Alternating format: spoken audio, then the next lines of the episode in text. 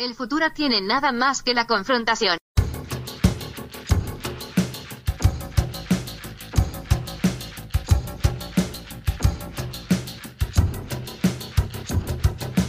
Welcome to You Don't Even Like This Show, a podcast about news, politics, pop culture, current events, and whatever else people are talking about these days.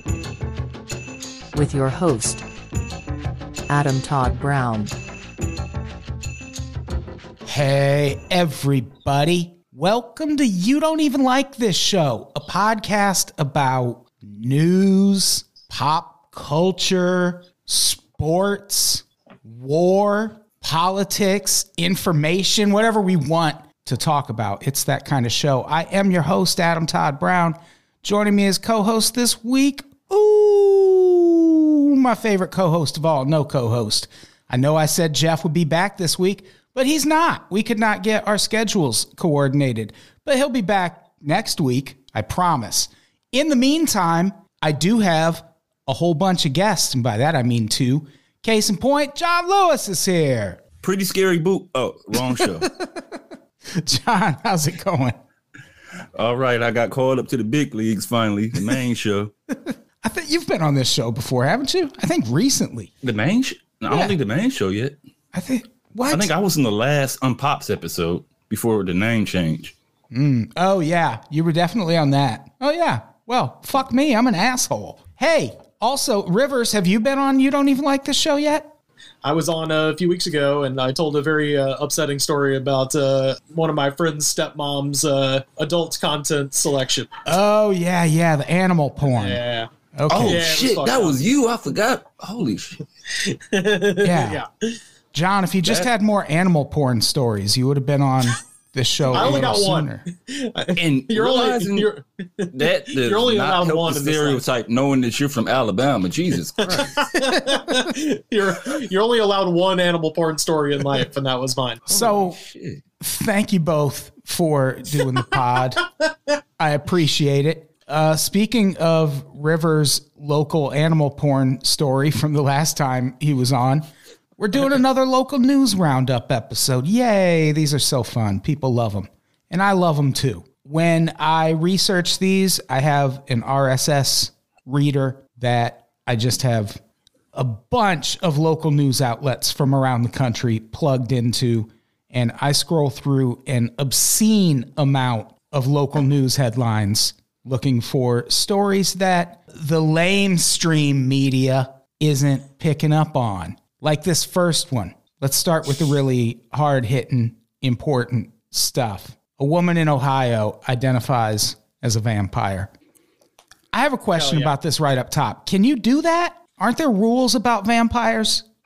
I I read through this article like, why is this article? This seems like like what intern got paid to write this shit? This makes no sense. This is uh, very much one of those "let's rowl up conservatives as much as we can" articles.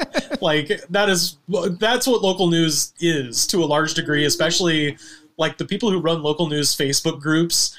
They know what they're doing. The, their whole purpose is to you know uh, amp up the fucking dunderheads of their local area to be like, well, now first they're saying they're a girl, but they're a boy. Now they're saying they're a vampire. Where does it end? Like, Right. that is- I read this like this sounds like a bit that a shitty comedian would do in the Yes. Midwest. Yeah, yeah. And uh, so I identify. Wait, why the hell am I? I'm from the Midwest. Why am I using that accent? I identify as a vampire. Like, what the hell is this?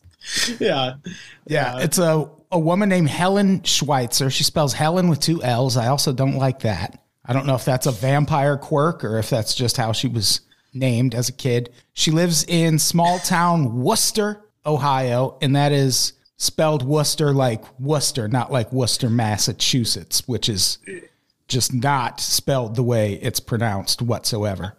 How much do you want to bet the town started off being spelled and pronounced like Worcester, Massachusetts, and then someone was like, "Fuck this, we're not that old. Let's just spell it how it sounds." That would not surprise me. That's one of them towns. It's like I, no matter. I don't even know how to pronounce it. Like I still don't know if I've been pronouncing Worcestershire sauce all this time. So they could have called it Worcestershire. I still would mispronounce it wrong. with My Midwest Detroit accents. I so these little these little things make no s- sense to me. I still can't pronounce it right. she decided on Halloween night in 2021 that she didn't want to just dress as a vampire. She wanted to live as one. And like, listen, to each their own. It, you know, identify as whatever you want. But at the same time, I feel like Helen again is making up a lot of her own rules as it pertains to what we define as a vampire. Like first there's a line where she says there's all different kinds and that they can be lawyers or janitors or psychics or witches. And it's like, well, the way you're wording that makes it sound like they can only be those four things. if you can live forever and you're still somehow cleaning the floors, you know, like I respect the working class. I'm in the service industry myself. I get it. But if you gave me 2,000 years, I feel like I could probably work my way up to CEO of a company, perhaps. Okay, and also I need to point out something for the listeners. This article was written in a quirky way. At one point, she says, like, yeah, I know that I may not be able to identify as a vampire, be a vampire my entire life, because she's started on TikTok or some shit. But this woman is 28 years old. This is some under 25 year old Yeah. shit. Like, you're 28 years old. You ba- you like basically a millennial. This is not quirky. Go get you're too Yeah. old for this shit. That's that's what I was thinking. Uh, for uh, Halloween 1993, I went as uh, Dr. Alan Grant and decided I wanted to be in Jurassic Park. Uh, but then, you know, I turned seven. Yeah, like not only is she 28, she's married. Oh, Yeah. good. Oh yeah, yeah. Her husband did say like, I, I don't know if she a vampire. Shit, I don't know what you asked me for. Yeah, he he apparently is very accepting of this. Imagine like just imagine that. Like I'm married and if my wife just came home one day and was like, "Hey, so we have to talk." And she was like, "I'm a fucking vampire now." I'd be like, "I don't like that one bit." I'm going to be completely honest. Can I talk you out of this? Like I certainly wouldn't hop in her TikTok videos. And I mean, I love my wife. I sure I'm, I'm sure I would, but all that would be a bummer. Baby, for the last time, I don't care about the creatures of the night and the sounds they make. And this guy's like, like they got to go out to eat and shit. Like they got to go to the mall, go get fucking oil changes, and just like the whole time she's dressed like what we do in the shadows. Well, that's a good thing about having a vampire for a partner because you always know where they want to eat. Yeah, like the article, they like, yeah, over fifty thousand people in the United States identify as vampires, but they don't drink blood. Sometimes, like they drink, they get like donated blood, some Yeah. weird shit. I'm like, this article is writing this way too seriously, which leads me to believe. So let's just say that it's this is a plausible thing, which is basically her doing vampire face because everything she knows about vampires is from movies. So like if I just woke up like, oh yeah, I identify as uh, Asian and I started walking around in a gi and start doing the most stereotypical shit, people like that's fucked up. Like if it's real vampires out there, they like, man, we don't even wear capes and shit like that. The movies made all that up. Pretty nice people. Yeah. And she's like, I don't drink blood. And again, I'm like, well, you're not a vampire then. That's not Right. That's not what vampires do. Vampires drink blood. Uh, she's she says she's not scary in that she follows a higher path. oh, the sun part. Mention the sun part. She like, oh yeah, and the sun always made my head hurt, and that's why I think I'm a vampire or something. it's like you might just have migraines. Yeah, yeah, yeah, yeah. This this is very much like uh, you know people you'll see on like uh, TikTok or YouTube or like, yeah, I'm a I'm a stand up comedian, and they're like, where where do you go up? It's like YouTube. You're like, okay, you're Yeah. no. For the record, she works as a social media manager, so she's got just a regular ass job. Like imagine working with someone who identifies as a vampire. Oh, that would suck. And which leads me to believe that she manages her own social media, making her a social media manager. Because like this seems like something who like someone who wants to be TikTok famous would do. Like whose social media are you managing when you're trying to when you have your own TikTok about being a vampire? Like what? Yeah. I don't know. It's a small town. Maybe she's the only person in Wooster, Ohio, who is good at both social media managing and being a vampire. Maybe they were only hiring vampires. I don't. I don't even know what the hell is a social media manager.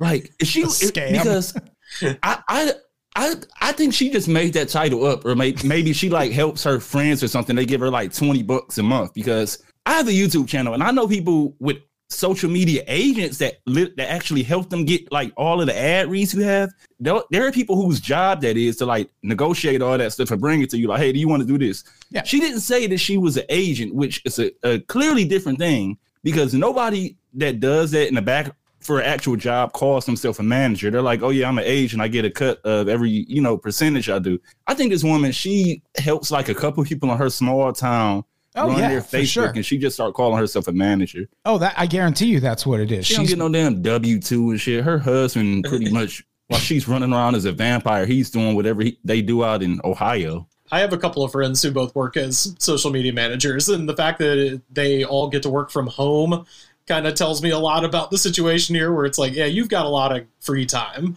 but Okay, I- so that is yeah. a thing. It's just- I don't believe Oh, anything yeah. this woman says. I'm sorry. Yeah, I have a buddy who's a comedian. He's uh, based out of uh, Alabama, and he is the anytime Mazda tweets anything, it's just him. yeah. Oh, so that's what that's Yeah, what that a means. social That- media Oh, manager. they just they just run the account. Yeah. Right. So, like, you know, a car company or what, whoever you're working for will send down, like, hey, we need to bring awareness about these two things today. And then you sit there and you come up with a with a tweet or a Facebook post or whatever, and then just run it. Or they'll send you footage and then you cut it up into Instagram or TikTok, that kind of thing. But basically, you're just you're just putting out the word on on whatever brand you represent. I have a, I have a friend who works for like a pretty big uh, podcast as well that's run by old, much older people, but you know they're famous, so they can just pay someone and be like, hey, you know all that shit that we all hate doing, promoting. Yeah. I'm I'm old and famous, so here you do it. it's a thing I would love to pay someone to do. But For my me. God, it would be great. I wish Yeah. we were rich, bro. I yeah, We'll I split would one. I would love it. Side note, don't y'all miss when podcasts were like the thing that regular people did? yeah, I know. Oh, yeah. Now it's just, uh, oh, cool. Tom Cruise has the podcast. Great. Right. Or whatever. Or they get on here bragging like, oh, two people that played in the NBA overnight, their podcast is in the top three. Like, yeah, they're fucking Yeah. famous. Yeah. And they can book celebrities and athletes. That's not amazing. Like, Yeah, yeah. It's like, wow, can you believe? Yeah, Shaq's podcast is big. You're like, yep, I can Yeah. believe it. yeah, Go and I don't figure. even know if that's an example, but I assume Shaq probably does have a podcast. Oh, he does. I- I've I- seen television commercials for it. Yeah, yeah, yeah. also, I'm mad that I, I don't know. It's just weird that podcasts kind of stopped being podcasts. They're essentially just YouTube videos with the option to listen now. Like it went in that direction. Yeah. Yeah, yeah. Yeah, that's that's because of podcast hosting companies. Like they have been like Spotify especially has been super duper pushing the idea that people, hey, they just people also want to watch podcasts. And it's like, no, you want to be YouTube is what's actually happening. But It's them and it's another one of that all like almost every comedian I listen to. Headgum, that's the big one. oh yeah. yeah. But Yeah, all I'm all I'm saying is if uh, you know uh, one of our shows blows up, let's let's split the vampire lady. We'll, yeah, we'll- let's go have let's go halvesies on a vampire halvesies on social vamp, media yeah. manager.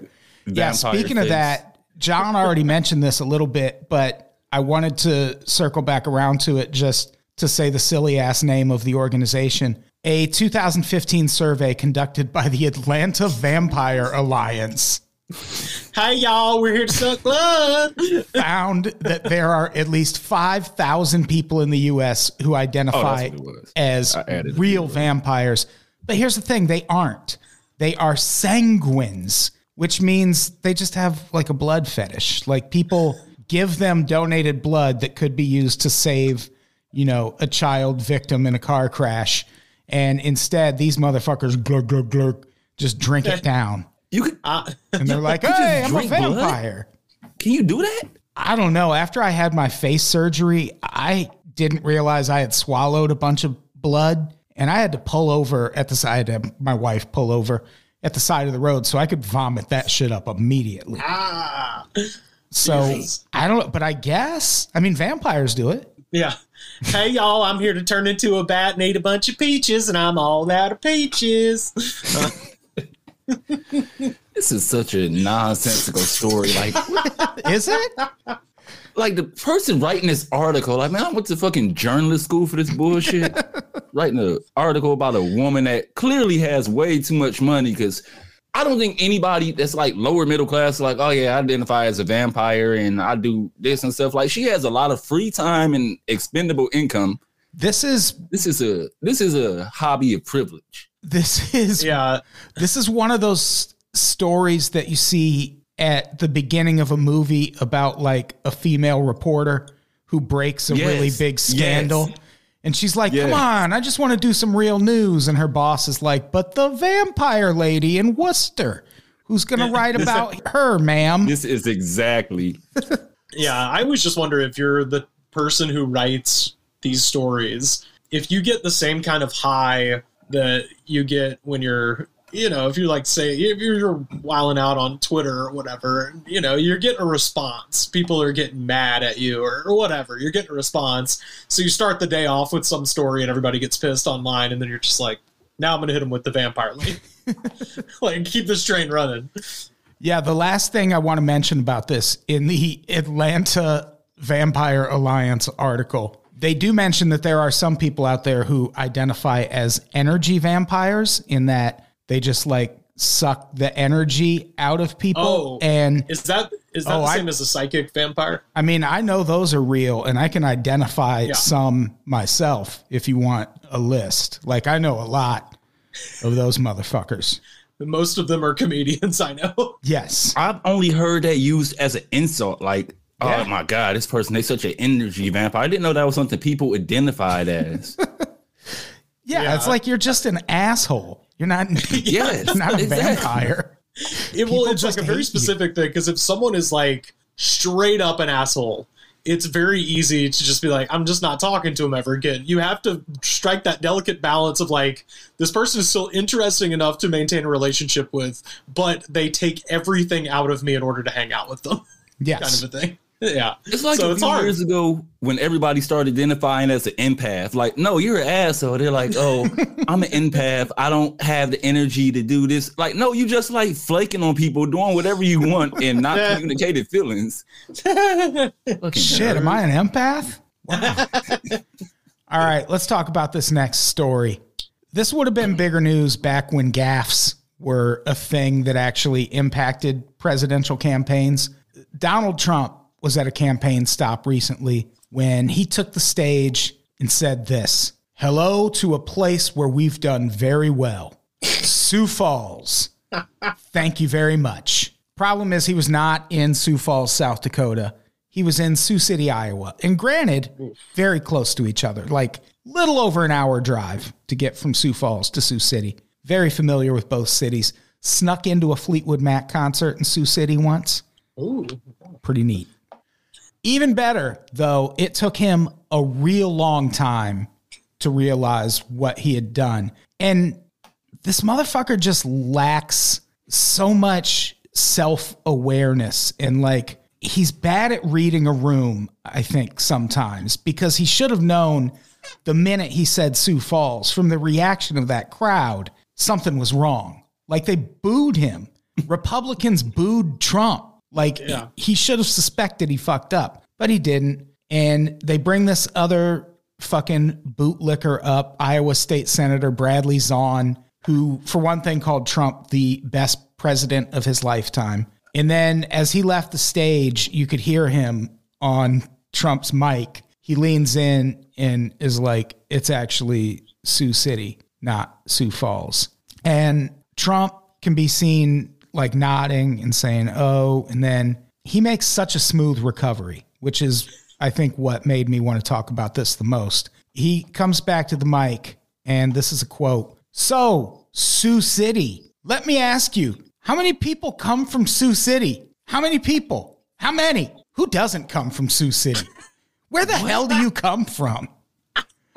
Like, is it any wonder why people love this guy so much? No. Such no. a smooth operator. He's he's smooth and and he's got his very own like spinal tap moment here too, where you're just like, you know what? It's like that guy sucks, but yeah, yeah, yeah what is there that much of a difference? Come on. The, the thing is, he would be a lot funnier if he was just like the mayor of some little city or something. Because like he's a walking census character. It's just that he's like the leader of mad white nationalist groups and shit. And he has too much power. Yes. He's just a nonsense person. Like this probably isn't even top 25 of ridiculous Trump things. Yeah. Oh, I've always said he needs he doesn't need to be near any of the levers of power obviously. What he needs is the Truman show. Yeah. Like if if they just built a dome and just let him walk around and just be him and we told him it was real. You know, he would have to believe he was the president. But just build him his own, you know, shoot shoot him with a little uh, tranquilizer dart and he wakes up, it's just like regular, but it's just a dome he can't leave and we all get to watch it. That would be amazing. but uh, as it stands, you're like, nope, just dangerous and crazy. That would actually be kind of cool to just do with Trump supporters in general. Just like everyone goes under a dome and we get to watch them just fuck it. Run your run your little dome country. Let's see how it goes. There's it's just white people in there, just like you Yeah. wanted. Let's let's see how smooth things run. It's clearly a person who's been getting paid for like what maybe unless they switch him out for like eight years that just gets paid to do nothing. Because for a person running to be president, you would think that is they're like, all right, so here's the bullet points. This is the city we are in. Uh, here's your notes. He just doesn't listen. So they just on payroll, I guess, probably one of his cousins or something. Because I know uh, po- politics at this level, you clearly have a person to remind you of these things before you go up there. And I think Trump just sent that person home or something. I don't know. they came out as a vampire and he was like, be gone with you. Get out. Yeah. Sioux City. They call it Sewer City, which is very fun. And that's because there is some sort of like sewage treatment plant down there. So it just smells like fucking sewage half the time.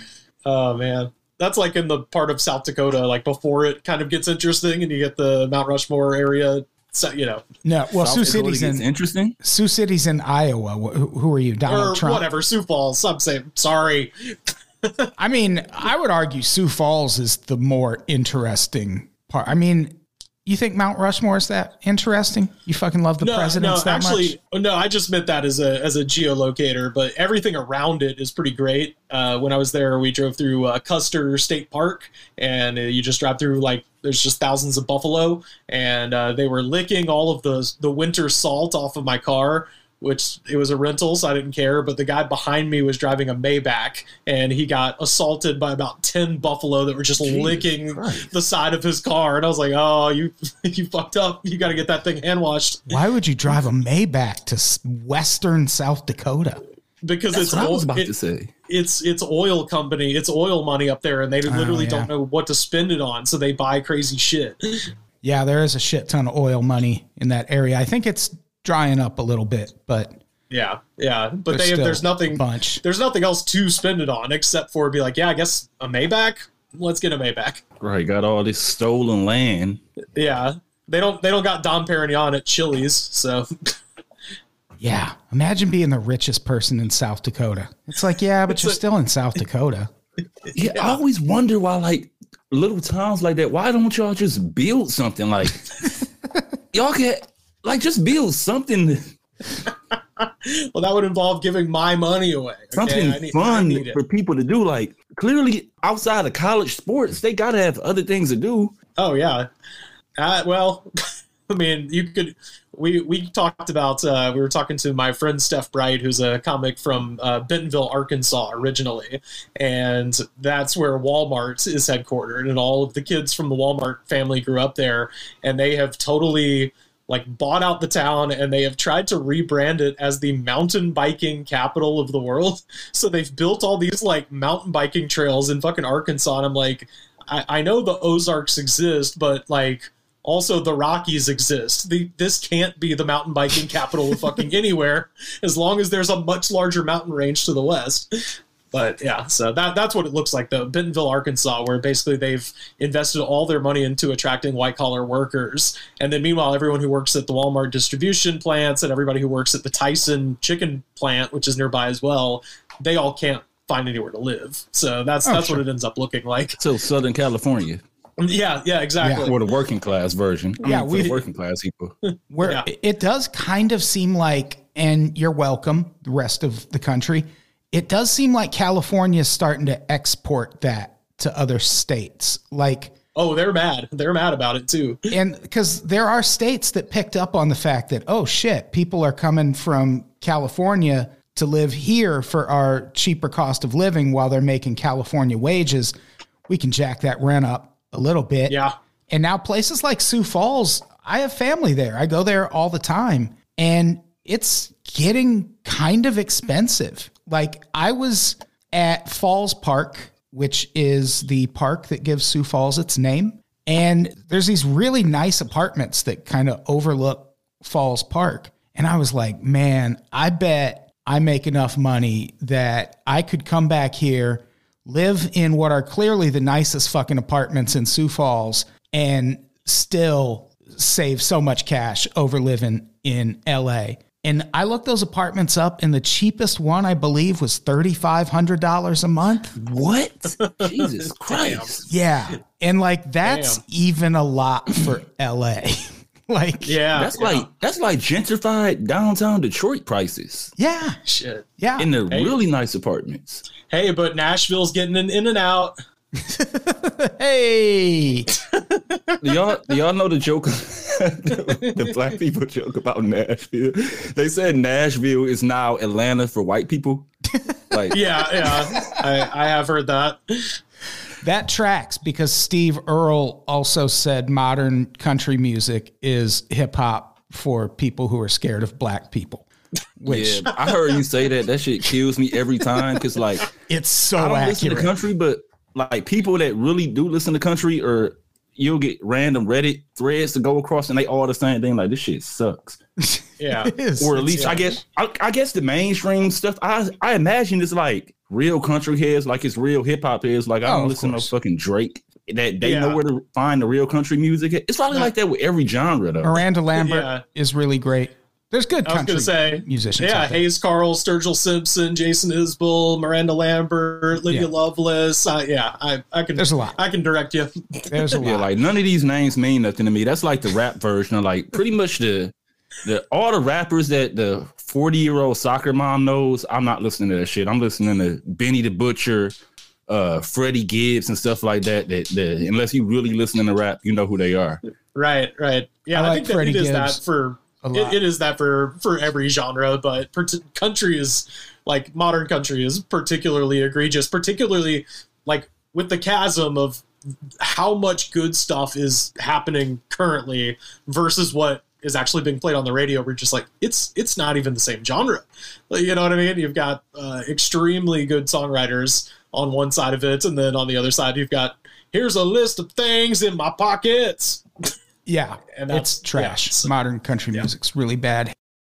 And on that same note, let's talk about Texas. So specifically Texas Governor Greg Abbott. He tried to build a wall between Texas and Mexico. And by that I mean New Mexico. You know, the other United State that is next to Texas. It's just another another state. His thinking is, well, illegal immigrants are entering the United States by way of Sunland Park, New Mexico and then they're crossing into El Paso, Texas from there. So his idea is, well, I'm just going to put a fence between this small community in New Mexico and El Paso, Texas. And if you look at this wall, for one thing, it looked like I'm severely out of shape and it looks like I could just leap that fucking thing. Like it looks very low. It looks penetrable, I think. Yeah, I looked at the picture like just dig a punch through that bitch or something. Cut like it. they these people are experienced at getting over walls and through walls. Like a little weak ass Home Depot built wall is not going to stop anybody.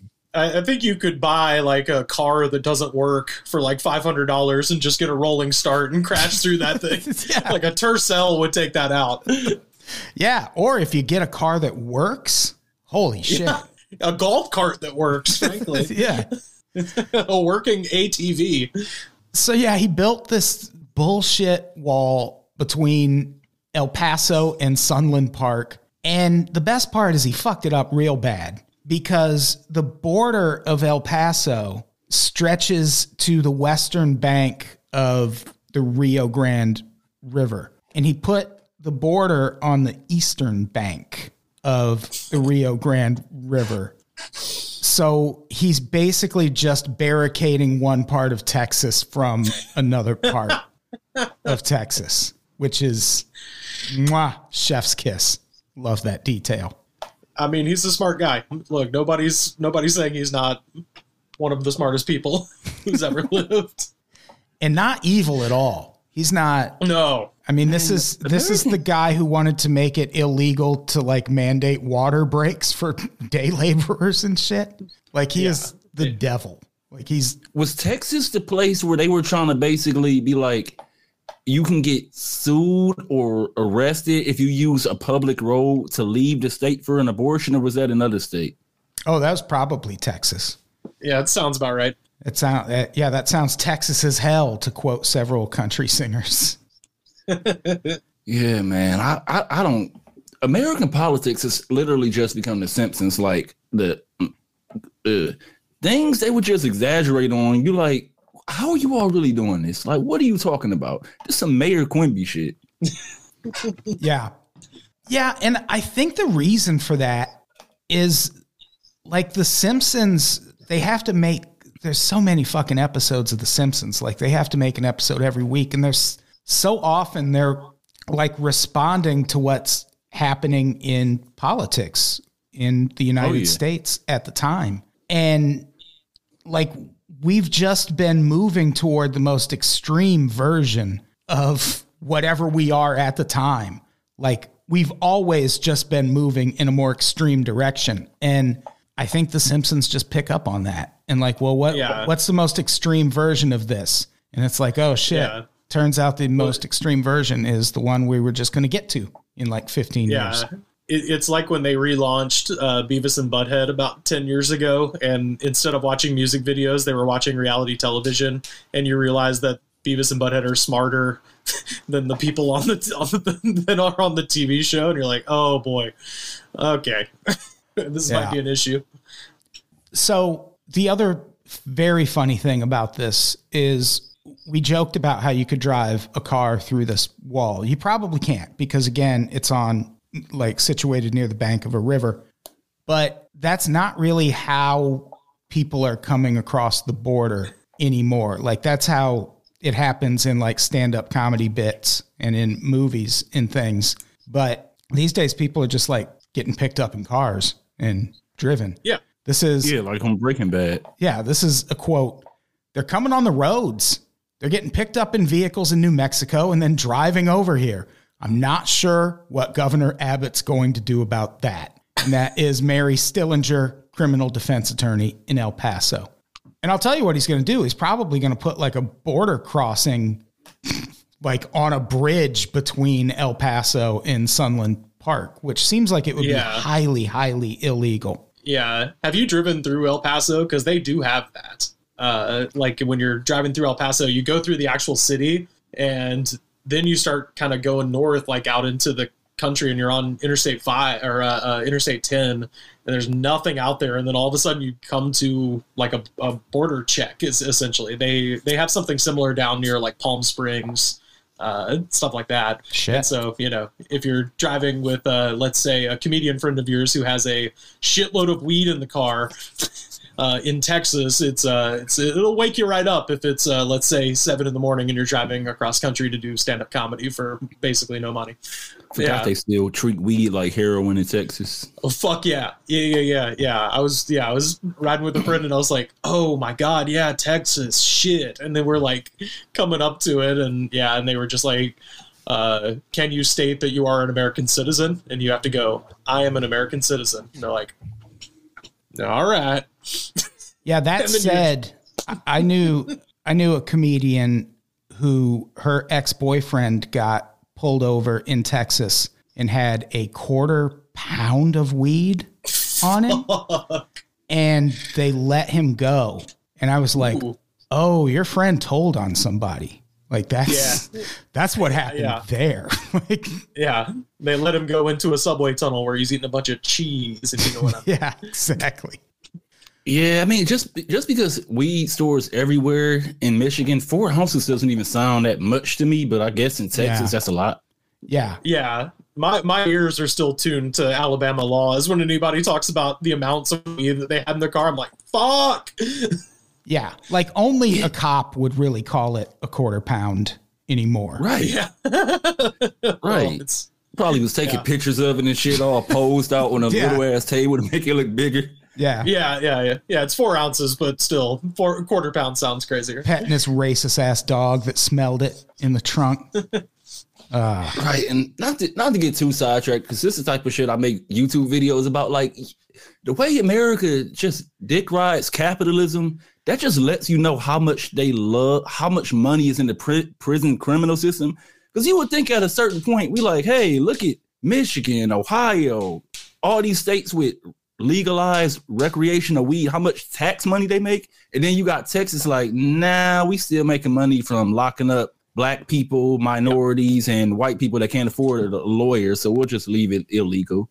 Yeah. Oh, that's that's that's Alabama too, where it's uh, you know it's it's a great opportunity to disenfranchise voters if you can lock them up for having you know a fucking sauce ramekin full of weed. yeah.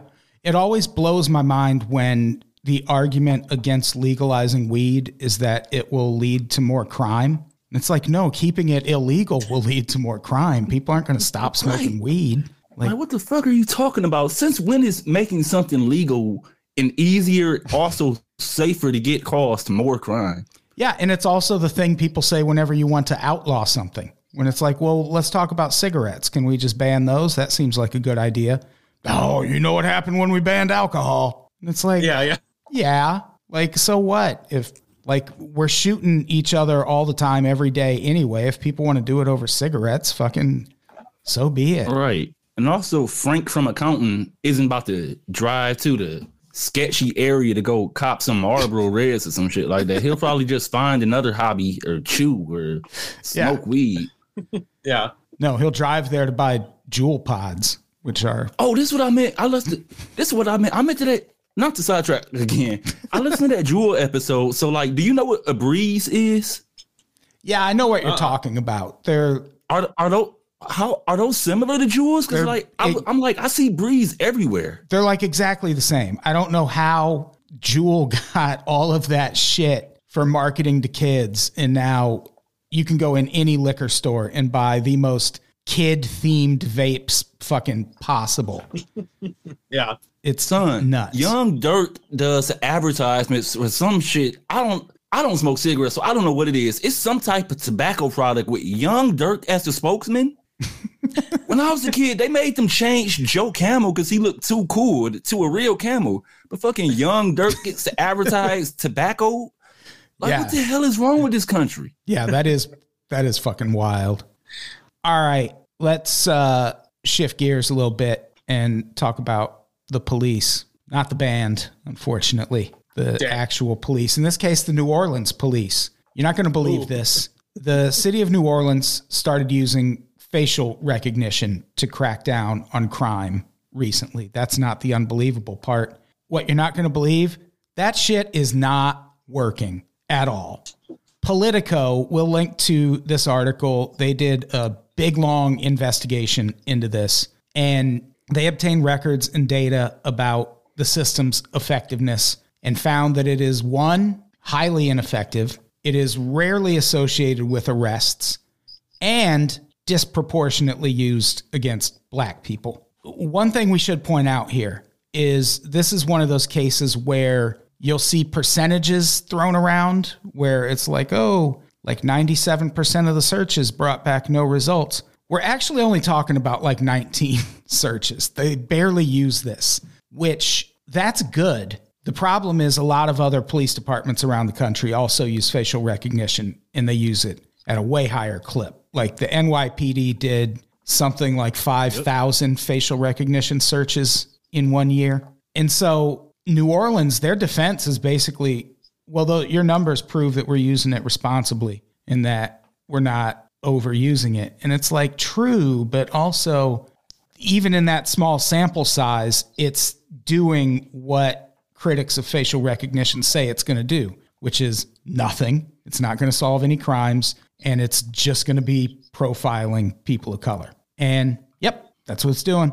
Can you believe it? Okay, so real quick, most of these articles I skimmed through just so I know we're talking about, but I intentionally didn't read this one because I made a video about this on my YouTube channel. I ended up having to delete it with like five other ones because maybe we do a conspiracy episode, but I'm like 95% sure the FBI was not letting me get into the YouTube partner program because I was making videos like on FBI files you can get. But anyway, I did one on the facial recognition and I wanted to see how many points I can guess or see if it was in here without reading it. So from what I remember researching this, the reason these facial recognition programs don't work is because yes, AI, but the thing about AI is it's only as unbiased as the people that train it. And the thing about the tech industry, it's like almost all white and Asian guys. So they're just going off their own biases and they're training it and they don't know how to train it on melanated skin. So we had an incident in Detroit a few years ago.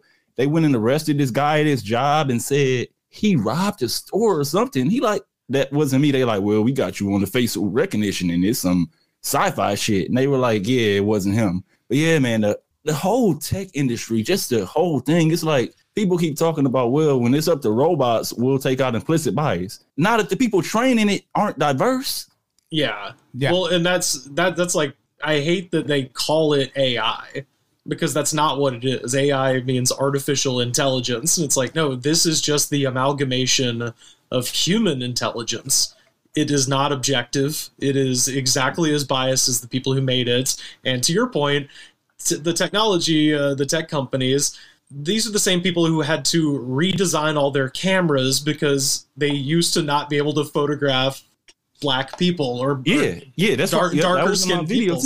too. that was I'm that was assuming it was in this article. yeah that's Yeah. that was like a, a thing it was like when they first came out with iphone and stuff like that it's like yeah this is an amazing camera to photograph white people other than that it sucks and and this these are the exact same people who are working on this technology which as i said if it was truly somehow you could get a robot to think on its own then absolutely you could maybe have it be somewhat objective but that's not what this is this is just it's like when you ask it the first time I messed with ChatGPT, I was writing a story, uh, historical story for a podcast called The Dollop, and I just for funsies was like, I wonder if this thing knows anything that I don't about this person that I was writing about, and so I, you know, punched it in there, and it came back with the most inaccurate information.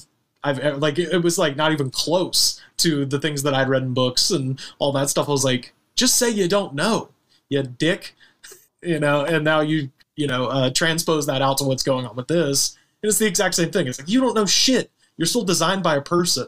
So the fact that this is being used to prosecute people is fucked up. Yeah, it's nuts. And it also just doesn't work. If it impacts crime at all, it's in this way. There was a Georgia State University paper published last year that found police departments that started using facial recognition reported a 55% increase in arrests of black adults while having a 21% drop in arrests of white adults. That is not the fucking change we need when it comes to policing. Obviously. Well, well, and also the places that they would be implementing this sort of technology. It's that's where they're going to be putting it. It's not like they're going to be putting it in some upscale white suburban neighborhood. It's like, well, this is where the fucking crime is, and you're like, yeah, you fucking dicks. Yeah, it just gives them a better excuse for over policing. yeah, it's like similar to that ShotSpotter thing. I can't remember. I think I did the same article or I did a separate one about ShotSpotter. Yeah, but yeah, you can get into it in which y'all understand why. I'm like pretty sure the feds were not fucking with my check. But It, it was a whole thing. But yeah, I, I did one about ShotSpotter, and that whole thing, it just sound it sounds like a way to like they're washing money and writing off millions of dollars because ShotSpotter doesn't work, or what it did is another reason giving them an excuse to over police. They like, see, arrests went up, but it's arrests for petty shit. Like the amount of money y'all spent on ShotSpotter, instead of hiring more cops, y'all could have put that into the community, put food banks, community centers, and shit like that. But no, we arrested somebody for I don't know, just Yeah. goofy shit, man. By the time the police have heard the shot, it's a little too late. Yeah. the crime has happened. Like it might help you arrest someone, but how about addressing the reason there's so many shots Yeah. happening? For for the money you spent, you could be like, hey, bring a gun in and I'll give you double the value of it. you know You what I mean? You can so buy many back guns for that. so Oh, many oh. things. And before I forget, not only get that, but I, the article I read about ShotSpotter, not only that, it's been proven that they can just like straight up listen in people's homes, or especially if it's a hot day and you have your window closed, and they're like, Yeah. so yeah, technically, it's no law saying that they can't use that audio to start targeting ads in the neighborhood and all this other stuff. Like, are we just not? We Americans are clearly okay with turning it into an even more police state as long as the it's the areas where they like, okay, yeah, over there, but not over here. Oh, absolutely. I did, I think it was an episode about where we talked about ShotSpotter. I don't know how long ago, but there's also this program it's tied to where if there's a ShotSpotter alert, this program will send the police like social media profiles of like anyone who has any like suspicious activity in their posts. Like it will scan social media profiles of that entire neighborhood and identify people the police might want to go have a look at. And obviously, not all of them fired that one shot, but now the police have this fucking list that they Yeah. can use to fucking do their policing on a hunch and all the bullshit cops Yeah. do. Yeah, somebody fires a shot in my neighborhood and they're just like, this one guy's doing a lot of fucking podcasting around here. Yeah. I moved out of Detroit. I'm in the suburbs. We have something called Project Greenlight, which is just basically a way to make mass surveillance in black communities normal. They like not only that, it's a hustle. The join Project Greenlight, it's a camera that records 24-7 so you can like put it in your gas station but you have to pay the money it's all type of fees to join it and stuff and it's just it's just crazy man like the, the way policing in america is all a grift And Oh, as yeah. soon as you said Project Greenlight, I was just like steeling myself. I'm like, this is about to be something really fucked up. Yeah, Like, yeah. anytime it's got some name like that, you're like, oh, this is this is not going to end well for somebody. Hey, speaking of fucked up, let's keep talking about the police. In this case, just one particular cop, a Chicago cop who is now under investigation after starting an off duty fight with an eighth grader on a school playground. yes Okay, we believe you. You're tough. All right, you oh. don't have to go around beating up eighth graders to prove it. Did you both watch this video? Yes. I read I read the article. I'm trying to remember that I watched the video. What was it? What was in the video? I know I read the article. Well, basically, this kid, and I have his name in the notes. Jaquan Williams is the kid's name. He's 14. He's an eighth grader. And there's surveillance footage. It's before school, and there's a bunch of kids lined up to go into the school. Apparently, Jaquan Williams was playing basketball, and he felt like he was fouled. And like he was mad about it and the game ended. It was time to go into school. So apparently at the most he was like muttering under his breath about how mad he was about being fouled in this basketball game. He just goes to walk in to the school. And for whatever reason like he doesn't look at this guy. He doesn't motion to him. He doesn't do anything. This guy who is an off-duty cop who's there visiting his like girlfriend i think i think this teacher was he was like they were dating or they Yeah, they, like, they worded the article. They said some shit like his close yeah companion or something like that. His It's so weird. amigo, his Yeah. compadre. he's probably Yeah, like why didn't y'all just say his girlfriend? because he's probably married he's a fucking cop Right. yeah. Like he's almost certainly married. And so Jaquan Williams goes to walk past him, and for whatever reason, this guy jumps in his face and like pushes him back by his throat. Which, I mean, on the one hand, at least he didn't fucking shoot him, being a Chicago cop. But also, don't fucking push kids on playgrounds, you fucking maniac. Like, what what are you doing? And when he does that, this part isn't on the video, but they talk about it in the article. Apparently, like the school security guard was watching all this. And when he pushed the kid, the security guard comes over and it's like, What the fuck, man? Because he didn't know this guy was a cop. Yeah. And he did that movie cop thing and like lifted his shirt to show that he had a gun and a badge. And it's like, why are you going fucking bad cop on this kid who was just trying to walk into school? What the fuck? And Oh, in the article, in the article, they're like, "Well, he had a holster. We can't confirm or deny if a gun was in it, but he lifted his shirt." like what? Well, why would he lift his shirt if the shit was empty? Right. Look at my hairy belly. Yeah, look at my belly.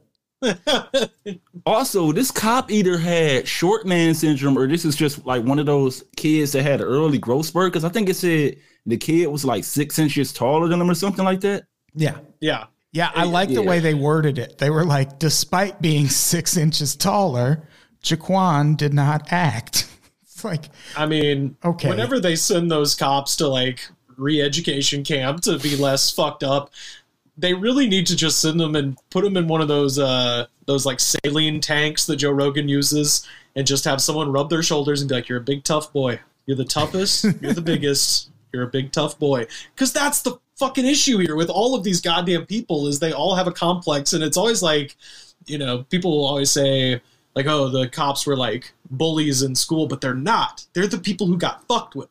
yeah They're always the like everybody I know who became a cop from my high school is somebody who got fucked with. And they've all got something to prove. And it's like, dude, if you're in a situation where you're pushing around 14 year olds, you're a fucking douchebag. Like, you know what I mean? In any case, but especially when it's like you've got a gun on you, like, oh, I'm gonna flash my piece at a middle school. You fucking suck, dude. You don't even go here. did, did you get to his history yet? Did you read about his history of being a piece of shit cop? I, oh. yeah, I, I could have just inferred from the headline, but yeah, yeah, I mean, he's been a Chicago cop for 30 years. Of course, Was it was it thirty years or thirty? I thought he I thought it said he had like thirty allegations against him. Was it? I didn't read. Oh, I might Maybe he have- does- I might have missed how long. Maybe he just, Cop. maybe he just does one a year. Maybe, maybe that he was Also, like, on top today- of he was like, fuck it, today's the day, 30 years, Yeah, they- baby. they're like, damn, is it May already? Also, he got into trouble for working his off-duty cop job at a bowling alley and got into an argument. Went outside and started shooting into the air. Ah! I mean, look, I'm not gonna lie. I've always wanted to do the point break thing, lay on my back and just scream and shoot into the air. That sounds great, but uh, Yeah. I would, I would, I'd do it in the woods somewhere where it couldn't fall on anybody. Right? Yeah, man. It's just it's, fuck the police. Yeah. Oh yeah, Yeah, this guy's a fucking problem. I hope he gets sued a whole bunch. The family has filed a civil lawsuit against him, and there's also a criminal investigation. Here's a quote from his piece of shit lawyer, Tim Grace. Officer Lancaster is a decorated Chicago police officer who was legally at the school when the minor child became a danger to the students and the staff. He Right. acted in a manner to protect the children and staff from a student who clearly was a threat to all present. And it's like, motherfucker, we've seen the video. And you're the one with the gun. you're the threat.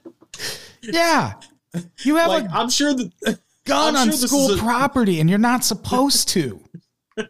Yeah, like I'm sure I'm sure if this was like a really big kid, it might be difficult for somebody to take control of him, but at the end of the day, he's still 13 or 14. Somebody would be able to suppress an unarmed child, I think. Uh fucking off-duty cop with a gun, not so much. Unstoppable, some would say. I went to a middle school in the hood. They already mentioned a security guard. There are also security guards with metal detectors at the door as you walk in. So the cop didn't need to get involved if it was that out of hand. It clearly wasn't if nobody else had anything to do. He was just trying to show off for his side chick, which they refused to refer to exactly what she is. You know that's what it is. God damn it. You know it. They worded it so fucking weird. Yes. I'm like, what what is this? A 1950s TV show? Yeah. It's Bunny Hop partner. Yeah. What do you mean his special friend? What the fuck Yeah, are you they- talking about? They were on their way to the sock hop and they stopped in to get a fizz. And I thought it was interesting. They mentioned that an incident like this, yeah, it- like no one died, like no one got injured. So it seems like it's not that big of a deal. But shit like this is why people in these communities don't trust the police. and don't fucking like the police. It's not just because they fucking kill people with reckless abandon. It's because of shit like this too, where they just act like, hey, you get that we're the fucking military, right?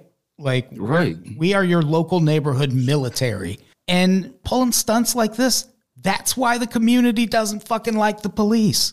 Oh yeah. Did, did you guys have any interactions with uh with police in middle school? Well, my first day in middle school, we had actual. Trying to no, in middle school we had uh we had security guards, but in high school we had an actual mini police station in the school. But Christ. we seen cops all the time. But like shit, my I had older brothers, so I knew about getting pulled over as a child before I knew what police was. I, I just thought it was normal. My brother had a Mustang, I guess, because he was young and black. I just get pulled over. He like, all right, take your do rag off, because you know this is the '90s. You want to get waves for I don't know how to describe waves for white people that don't know what waves is. And it's a hairstyle. You brush your Yeah. hair.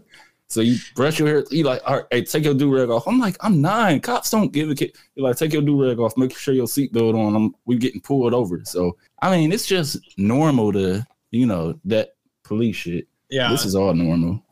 when I was in eighth grade, I used to walk to school. My my parents' house was basically right across the street from the junior high school, and a friend of mine who was a fucking you know little little piece of shit, little miscreants would walk to my house, and then we'd walk to school together.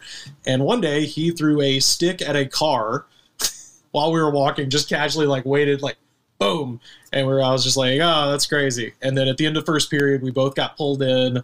There were like six cops, and it turns out the car that he had thrown it at, her brother was a cop. So like half the police department showed up and they separated us and they got me in a room and the cop got right in my face and he goes, "Now I know you didn't do this. I know it was your little friend in there, but son, if you keep hanging out with people like this." You're gonna end up in the electric chair. I've seen it a hundred times. What? I was 13 years old. I was like, I think he just threw a stick at a car. I don't think it was that Right. crazy. Yeah, I was like, uh, yeah.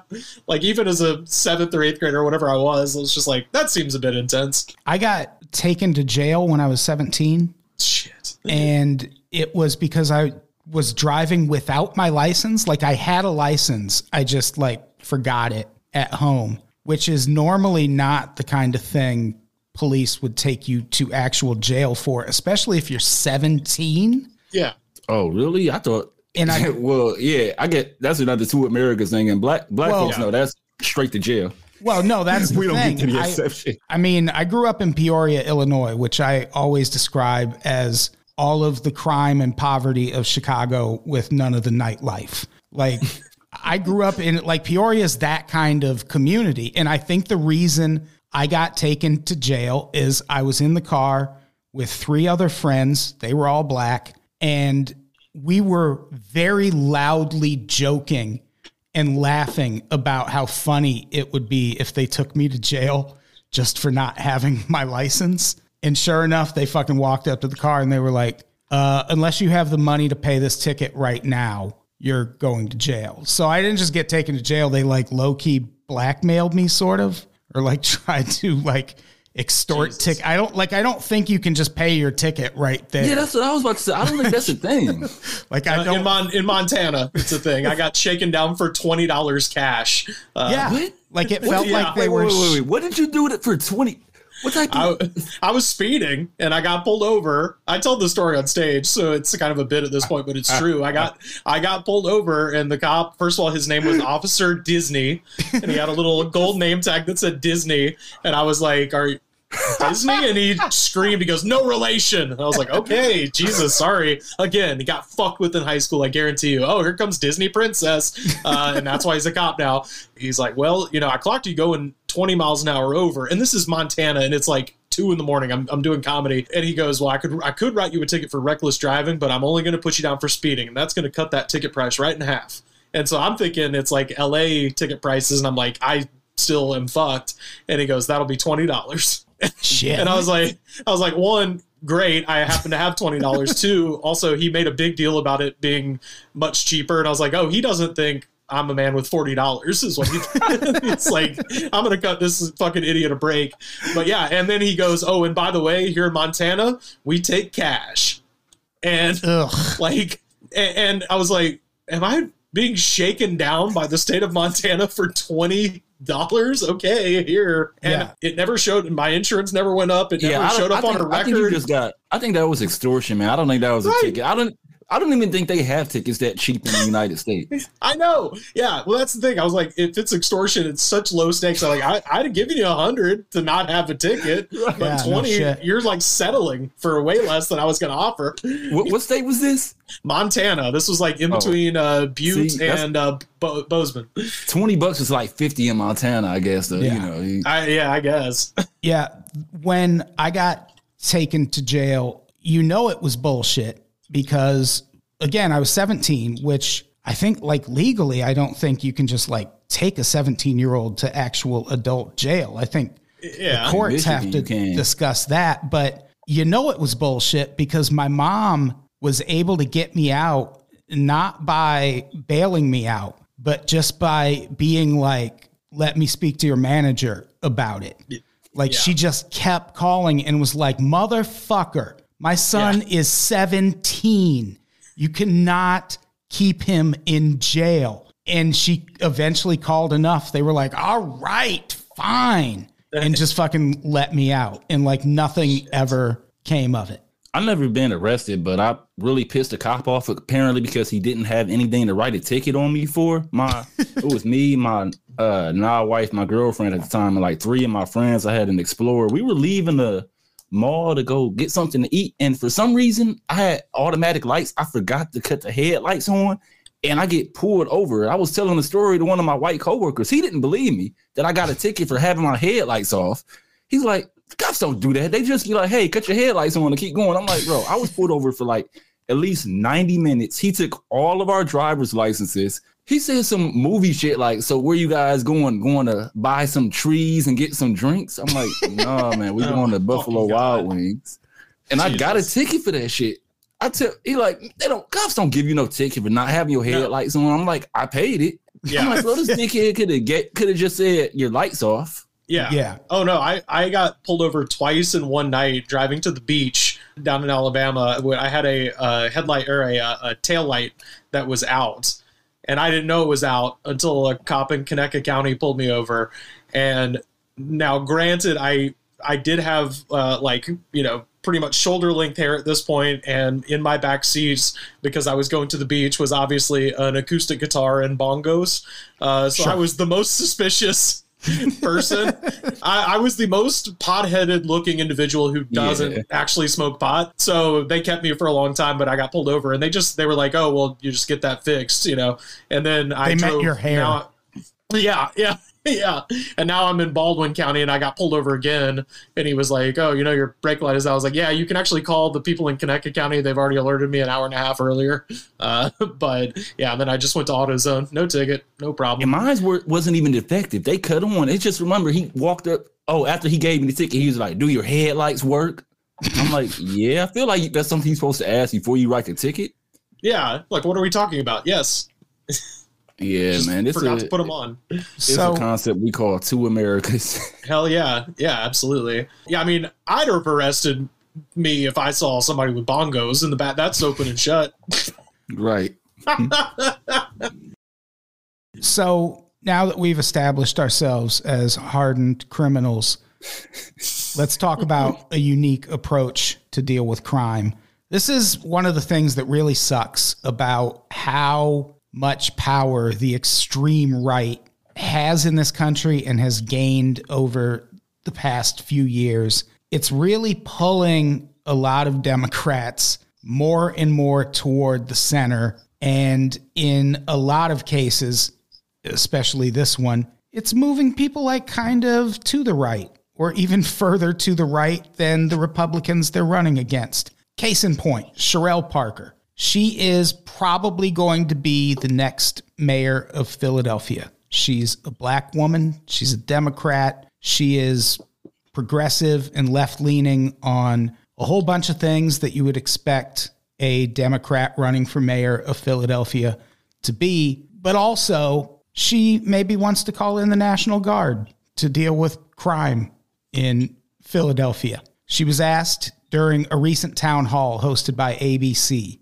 if she would call in the National Guard to fight crime And here's what she said Will I call on them to help us, for example, shut down the open air drug market in Kensington that's being allowed to prevail? They will be a part of the solution. And here's the thing if there is an open air drug market in your city, it implies you haven't even tried using the police yet. Like you're just going to jump straight to National Guard? The National Guard can't arrest people. Like they're just to like show up in like Kent State motherfuckers and just shoot people down? Like what is the National Guard to do?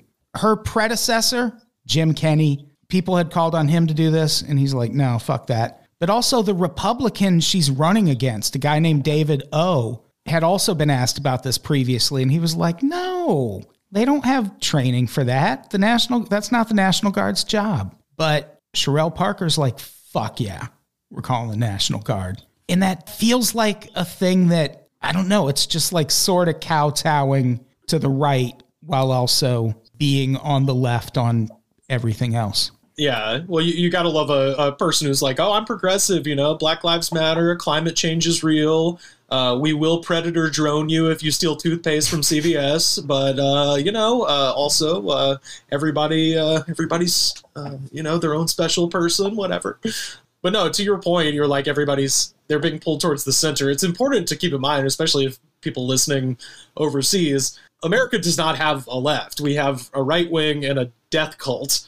So being pulled to the center is just being pulled, you know, to the existing right. You know what I mean? And it's because of, it's because of shit like this where it's you're right. Yeah, the outsized influence of right wing propaganda, which is that every every city is a hellhole. You know, Yeah. like I'm I'm a tour guide in LA, so my whole job is just driving around people from other countries and other states and having to you know like that's usually the first question i get is they're like oh you know we saw on on the news that you just walk outside in la and you just get hit with at least 30 uh, bullets every time you leave your house. It's like no i mean it's you know it's like any other big city there's there's scary parts but it's fucking fine i don't know.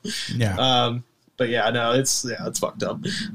Also, she's a progressive black Democrat in the same way that Eric Adams, the mayor of New York City, is a progressive black Democrat. Holy shit!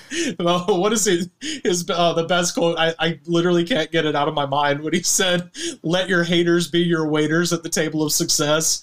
Oh, what a what a fucking No, this maniac! fucking, this fucking dickhead Eric Adams, man. He's a maniac, dude.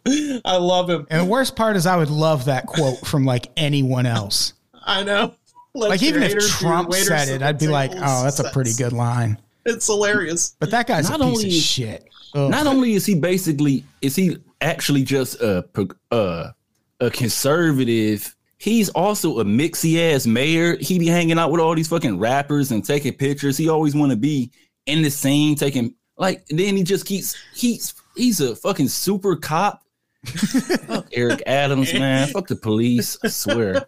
And, Also, and, and- and a vegan too, an annoying vegan. Oh, f- stop it. I know you got some overlap because I, I seen in the chat uh few of my uh folks on the YouTube, uh at least FD Signifier, somebody shouted him out. So shout out to Ol- Olu Olunati. I would have to just share her video or something because I don't know how to say her name on there, but she did like a full 90 minute video uh about why people hate Eric Adams and it's not just because he's a cop. She uh really she's a public defender in New York. I might hit the link that somehow. But yeah, Eric Adams, man, he's terrible. He lied about everything. He campaigned as like this civil rights era person. And if you see the video and then he gets in and he tried to ban drill rap, like what the fuck is this? Uh what's that movie where they tried to ban dancing? Footloose. Footloose. Yeah. Yeah, like how did first off Oh, we need a drill, version rap? of how do you ban a Footloose. subgenre of a genre, not rap, drill rap? Yeah, how do you enforce that? Just kicking in motherfuckers' studio doors. All right, we're coming after drill rap, uh, alternative country, and math rock. All right. Right. Oh, I would Those are support two of those three. math rock, sure. Yeah, man, like what y'all said, like it's not even a left anymore. It's like, and I, I'm one of the people. I don't know what the fuck I am. I don't believe in giving yourself a title. Like nothing I hate more. Not nothing annoys me more than the white leftists that that's their entire personality. They don't really do anything, but they're just like, oh, I'm a leftist progressive, but they're just all of that in words. I scare white people. I realize that, like specific types. So shout out to Ella for having me back on the show. So like I uh a lot of people that listen to my old episodes I was on, I'm an ex Jehovah's Witness. So it's like a small community of YouTubers. So I that's not my whole channel, but you do crossover sometimes. So I've been ghosted by a couple people, and then I realized it's because I scare like white creators that call themselves progressive. So I DM'd a couple, they be like, hey, I'm like, yo, let's uh do something together. I want to work on the video, got an idea they're like, okay. And then apparently what happens is they look at my videos where I say things like fuck the police. Uh, we need to legalize this and do that, like actual stuff that the people who make that their personalities, and they're like, mm, I don't know about that, man. He's a little too scary for me. But it's like these people, they like the stuff y'all. Our whole political system, everybody wants a title, and your ideology is Twitter pro- profiles and shit.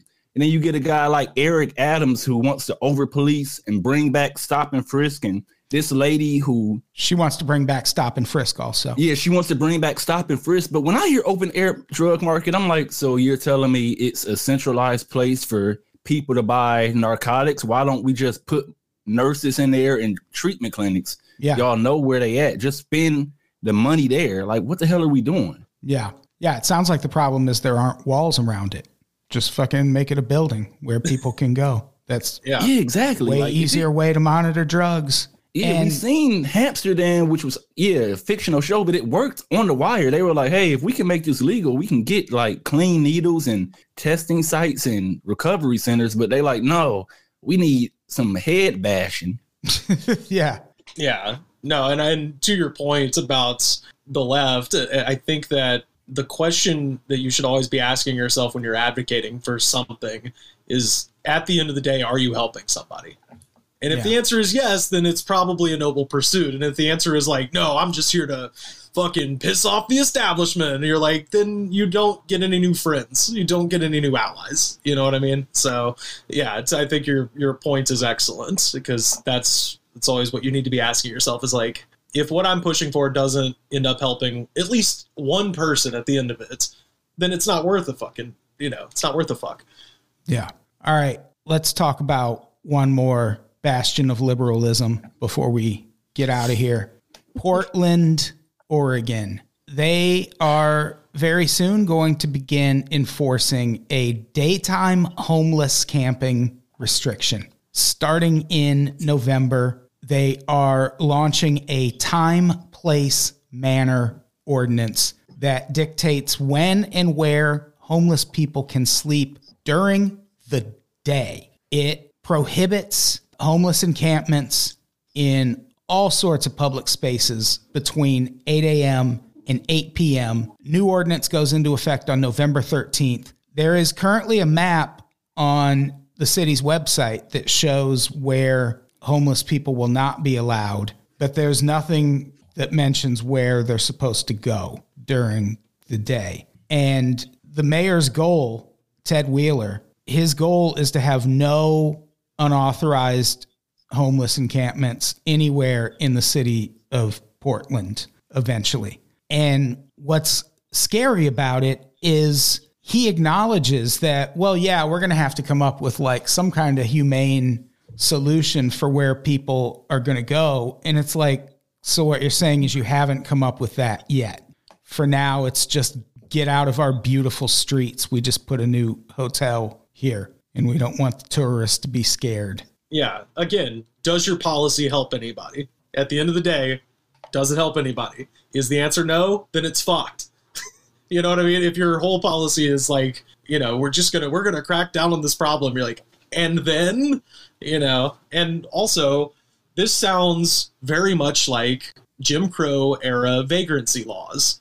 This is the right. shit that they had down south prior to the 1950s and 60s where they could just put you in jail for just being on the street for no reason. Cops would approach you know poor and, and mostly black people and be like what are you doing out here and if your answer isn't something very specific, they will take you to jail. And that's exactly what this sounds like. And for the cost of enforcing whatever this stupid shit is, again, get somebody a, a house. Let's do one house. Let's Yeah. just see how it goes, and then we'll do another if that works. And not only that, the way they're going to enforce it, they're like, we don't really have a system. They're like, all right, so the first time it's going to be like a warning, then a citation, then a something else. But they like they don't even have a system to keep up with that. Yeah. A lot of homeless people probably don't have IDs. They don't. How do you even enforce all this? And on top of that, they are hiring 130 cops for this bullshit. Yeah, Yeah. It's just, you know, outlawing homelessness, basically. yeah. And the Portland police famously gentle uh, with people. Yeah. That's kind of their whole thing. Yeah. You know, they they've they've actually they don't have guns. They have uh, balloon animals shaped like guns. Well, Portland is where during the George Floyd riots, there were just like cops, but not wearing uniform, like non uniform cops were just like abducting people and tossing them in Yeah. vans Oh yeah, and shit. Ah, Yeah. keep Portland weird. yeah, yeah. No, Oregon is one of the darkest just places I think I've ever been. The vibes are fucked, as they say. Uh, you know, I'm, it's I've got friends that live there. I'm sure it's a lovely place, but man, I have never been just more just just kind of weirded out by anywhere I've ever been. And it's uh yeah, and that that whole uh, authoritarian state thing is uh, not helping the look. Yeah. I've never been to Portland. I've been to Eugene, Oregon, Oh, okay. which, you know- Football. Football. yeah, I was there for a track event. It's also a big track community. I met Marion Jones before she was former disgraced athlete Marion Jones. She was still shit at the time. Who was it? She was an Olympic athlete who got brought down in a big doping scandal. Uh, only thing I know about Portland is there was some show on TV for like 10 years called Portlandia. I've never seen an episode of. I like and they just Portlandia. they just lost like 10%. The state alone lost like 10% of their black uh, population because Dame Lillard and his family moved out. So yeah. No, I do. I like Portlandia. It was fun. I, I, think I think I watched the first two seasons of that. You know, Yeah, I think I watched a couple seasons, but my understanding it's like a hip. Uh, Portland is like a hipster city, right? yes, it's it's a hipster city with a, a, a very intense police violence issue on top of all of that. So it's, it's yeah, real- the, the thing real I mixed always the, the thing I would I would ask in response to that is name the big liberal city that doesn't have a brutal police department. it's true. Yeah, There aren't any. S- certainly not L.A. I mean, maybe Yeah. San First- Francisco, but just because San Francisco just doesn't have cops, like I don't know Right. that I've ever seen one in San Francisco, which is like a whole unique problem of its own. Yeah. I was going to say that's that the, the blue flu, as they say. Yeah, It's, they're- you're they're- being mean to us, so we're just not going to do our job. Again, we need to put these people in saline tanks and be like, "You're a big, strong boy. You're really strong. We love you." Yeah, they're too busy firing off racist texts and like And playing Pokemon Go in LA. voting Democrat in every election. Yeah. So it sounds like Portland is another one of them cities that it has social media liberals. Like they they'll oh well I blacked my screen out uh on social media for whatever the hell cause that some group that ain't even in the trenches made up, but they're not outraged about 130 cops being hired. Like if we could get Portland is a high cost of living, so meaning the cops making a lot of money. So like the salary, the yearly salary of 130 cops. Imagine if they spent that on affordable housing and stuff like that. It's Yeah, just this well- thing that I fucking get pissed off of these people that not from these communities and they want to tell people how to move, how to be angry, how to respond to police violence and all this shit. And they, you know what I'm saying? They, it's just all talk. Like Portland, if they were really this liberal hipster city, this would be outraged. Like you hear people in Atlanta talking about Stop Cop City. At least the people in there are doing something. Yeah. Yeah. But Yeah, well, in Portland is like, you know, at least in my limited experience in that city, it is if a NIMBY person in LA was a city. It is absolutely everybody in that fucking town has that rainbow sign where it's like love is love, Black Lives Matter, we believe in science, blah blah blah, and then they're like, wait, a homeless shelter being built on my street? Heaven forbid! Yeah, I don't know if this is still the case, but a long time ago when I worked for Cracked, I don't remember what article I was working on, but I found a really interesting thing where Portland the locals were all up in arms about people from California moving to Portland. And there was this like anti California campaign. And their whole argument was like, well, they're like forcing us out of these neighborhoods because now we can't afford them. And what I found at the time was that there were two major cities in the United States that did not have a provision in their local laws where if you were building new housing developments, you had to set some of it aside for affordable housing. Like even in Santa Monica, there yeah. are beautiful apartments that if you make like less than 60 grand a year, like you're considered below the poverty level and you can live in those apartments. And that like is based on income like everywhere yeah, else. Like per state. It's going to be cheaper probably in Portland. But Portland and Austin, Texas were the two cities that did not have those provisions in place. And at least in Portland, it seems like a lot of it had to do with when that first wave of people like gentrified the poor neighborhoods, they were like, all right, well, we're here now and we want we want to keep Portland weird. And so we don't really want those like low income housing laws to apply to us. And weirdly, the same thing happened in Austin. And now what was happening was people were coming from California who could like afford to like price those people out of those neighborhoods. And so people were like, oh, well, we're pissed now. Like now we're yeah. the poor people getting forced out. And it's like, maybe you should have pushed for more affordable housing in your neighborhood yeah. and you could, it, you know, access some of that. It's it's so funny that it's the two cities that are keep Austin weird. Keep yeah. Portland I was literally weird. about to compare them to each other. Yeah, yeah that, that's the slogan of both cities, and you're like, yeah. Do you not realize that the weirdness that you are romanticizing comes from poor fucking people who make art and make cool shit? That's where culture comes from is working class and poor people. And if you're going to fuck them, then the culture is going to go away. See, as the previously discussed, San Francisco being a great example, which was the cultural mecca of the United States for decades. And now is a fucking ghost town because those people can't afford to live there. And it's happening here in LA, and it's sure as shit happening in those two cities as well, where it's like eventually all the interesting people are going to be living in vans. Yeah. Oh, I wanted to bring this up, Adam. I know you you know what this is because you've seen one of the greatest movies of the last decade. Sorry to bother you. Oh so fuck yeah, yeah, yeah. So I'm curious with the way the economy going. I wouldn't be surprised if, like, in ten years, company towns like what we've seen in that just become a thing. Oh like, yeah. Oh, for sure. Like you can like you'll work at Amazon and you just have like an Amazon owned corporate town. That's been a thing before. I don't know. Yeah, it was like back in the 30s or something, I think. Chernobyl was that. Yeah, that was a product of coal mining initially. Like all of yep. the coal yep. company towns in Kentucky, Virginia, uh, West Virginia, Apple, like all over Appalachia, even down into Alabama, the northern parts where I'm from, Tennessee. All of those places had company towns that were owned by you know Peabody or Massey Energy or or any of those coal companies where you worked at the mine, you could only spend money at the company store and yep. that kind of thing. And you're and exactly right, like crazy.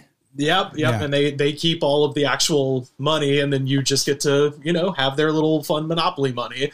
And you know, I mentioned Bentonville, Arkansas earlier. That's kind of the situation there. Everybody who lives in Bentonville either works at Walmart or they work for somebody who's higher up at Walmart. It's kind of a thing. And those people don't have anywhere to fucking live because they have incentivized trying to bring white collar workers to this town to such a degree that it becomes a detriment for everybody who actually lives there and inconveniences them in terms of getting to work and you know somewhere to live nearby. So it's it's absolutely happening. It's just going to become more widespread. And uh, yes, I'm ready to become a horse, uh, like at the end of that film. right. My thing, I always wonder, like, where do people who work in actual Hollywood or Soho, like the people that just do general, like, if you work at a CVS, where the hell do you live? Well, that you can't afford to live near your job. That is the whole heart of the LA hotel workers strike. Their whole yeah. thing is like, look,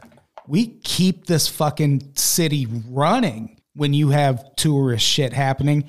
and we can't even fucking afford to live here. Like people which, can afford, which is always, yeah, yeah. and like they just happen to have a union that represents them. That's a thing I've often wondered too, and it's got to be either like I don't I don't know why I'm speculating on what it is. One, roommates. People just roommate the fuck up in Los Angeles and in expensive cities, and either that or you just commute to somewhere that is less expensive. Which in LA, you're talking like a four hour round trip commute, depending on where you have to commute to. Especially if, if you have to take public transportation in the city. Yeah. It's, yeah, it's going to be. yeah, the it's thing gonna is even like more. at, at a certain point, like it doesn't even make sense. Like someone has to work at CVS, someone has to work at McDonald's. Like instead of a four hour commute, why don't those people who are working there just work somewhere closer? Like, how do you even get people to fill these jobs? Like, I don't even the whole concept is just mind blowing because like we have service jobs, but how do you even get people to do them? Like, who's making that round trip? Unless it's just people that are aspiring actors and they like, I have to work here so that I can pay bills and No. go on. Their parents Uh, pay their bills usually. Oh, okay. yeah. in a lot in a lot of cases for sure. Yeah, when I, when I first moved here, I worked at a grilled cheese sandwich store, and uh, fortunately, I you know I had roommates. I still have roommates, so that's that's kind of how I uh, that's kind of how I make it. But uh, yeah, you you live you live wherever uh, wherever you can find a find a deal, I suppose. But it's also exactly what you were talking about is you know kind of and this sort of goes to that previous story about feeding into right wing narratives of somebody being like, well, no, the damn line is out the door at the McDonald's. Nobody wants to work anymore. It's like, yeah, no one can fucking live here. so, yeah. you're going to have shortages in the service industry. And the fact that our entire economy has been reduced to pretty much service industry jobs, this is just going to become a bigger and bigger problem until somebody either pays the fuck up or, you know, And also, the people who do the most complaining about no one wanting to work anymore also do the most complaining when you suggest that, hey, maybe we should pay service workers more. Maybe we oh, should yeah, raise the minimum wage. Then they're like, nah, what if I own a truck business someday? And I got to Yeah. pay a higher minimum wage than I would have if there was a Republican in office. And it's like, It's, Yeah. it's like Fuck that you. Futurama meme. Like, Fry, why are you mad? You aren't even rich. He's like, yeah, but one day I might be rich, and then people like me better look out. yeah, yeah, yes, yeah. it's exactly No, it's- that. it- and, and And of you know, course, Futurama is from the guy that created the Simpsons. yeah. So, yeah, Portland, Portland, Oregon's own Matt Groening. yeah. yep. Port, Ah. uh, What a, for, the what a full circle moment. took place in Portland. So I think that's our episode. We did it. yeah, This is good. This was really good. Thank you both. I appreciate it. thanks Uh, for having me. This was awesome. No problem. Yeah, anytime. What do we have to plug before we get out of here? AdamToddBrown.substack.com. You can read my writings over there. And uh, we'll have other stuff to announce. Oh, I have a show November 10th at the Sardine in San Pedro. Uh, it's me, Kevin Anderson, Connor McSpadden, Lindsay Adams, Danger Van Gorder, and countless thousands are playing music after. And then there's going to be other bands after, too. So come to that. Or come see me at Samantha Jane's show, Comedy Go Go, November 17th, which was at El Cid, but has changed to a new venue that I don't remember. So, really effective plug on my part. Rivers, what do you got to plug? Uh, you can find me on Twitter, Instagram, Blue Sky, and Threads. Maybe someday I will post on those latter two. Uh, I'm at Rivers Langley. Uh, you can listen to my podcast. It's called The Goods from the Woods. Comes out every week. And uh, as far as stand up goes, November 18th, I'm in Rancho Mirage, California, and uh, December 13th, Chattanooga, Tennessee. Uh, December 17th, Knoxville, Tennessee, and December 27th, I'm going back to Birmingham to Avondale Brewing Company uh, with our show Yellowhammered. So that's going to be dinner and a show, all for one ticket price. So come see me if you live down south or in Rancho Mirage. Nice. Jawn, what do you got to plug? Uh, my YouTube channel, as usual. If I didn't scare you off, I pretty much make video essays that about all the shit that I talk about, and I usually try and use pop culture to make them more interesting. Like one I'm working on, I, I guess I'll announce it if you made it this far in the episode. The title is going to be something like "The Simpsons Hate Police," but it's essentially about how The Simpsons was the first show to have police that wasn't propaganda. And I'm assuming everybody that listens to this knows what propaganda is. Yeah. Like they Yeah. actually show what the real shit is, even though it's you know satirical. And I don't suggest following me on Twitter unless you want to just hear about sports gambling, sports, watching sports, and rap. That's pretty much all I tweet about. All right, let's get the fuck out of here. Jawn, say goodbye. I'll let y'all later. Rivers, say goodbye. Join the Atlanta Vampires, y'all. Goodbye, everybody. We love you.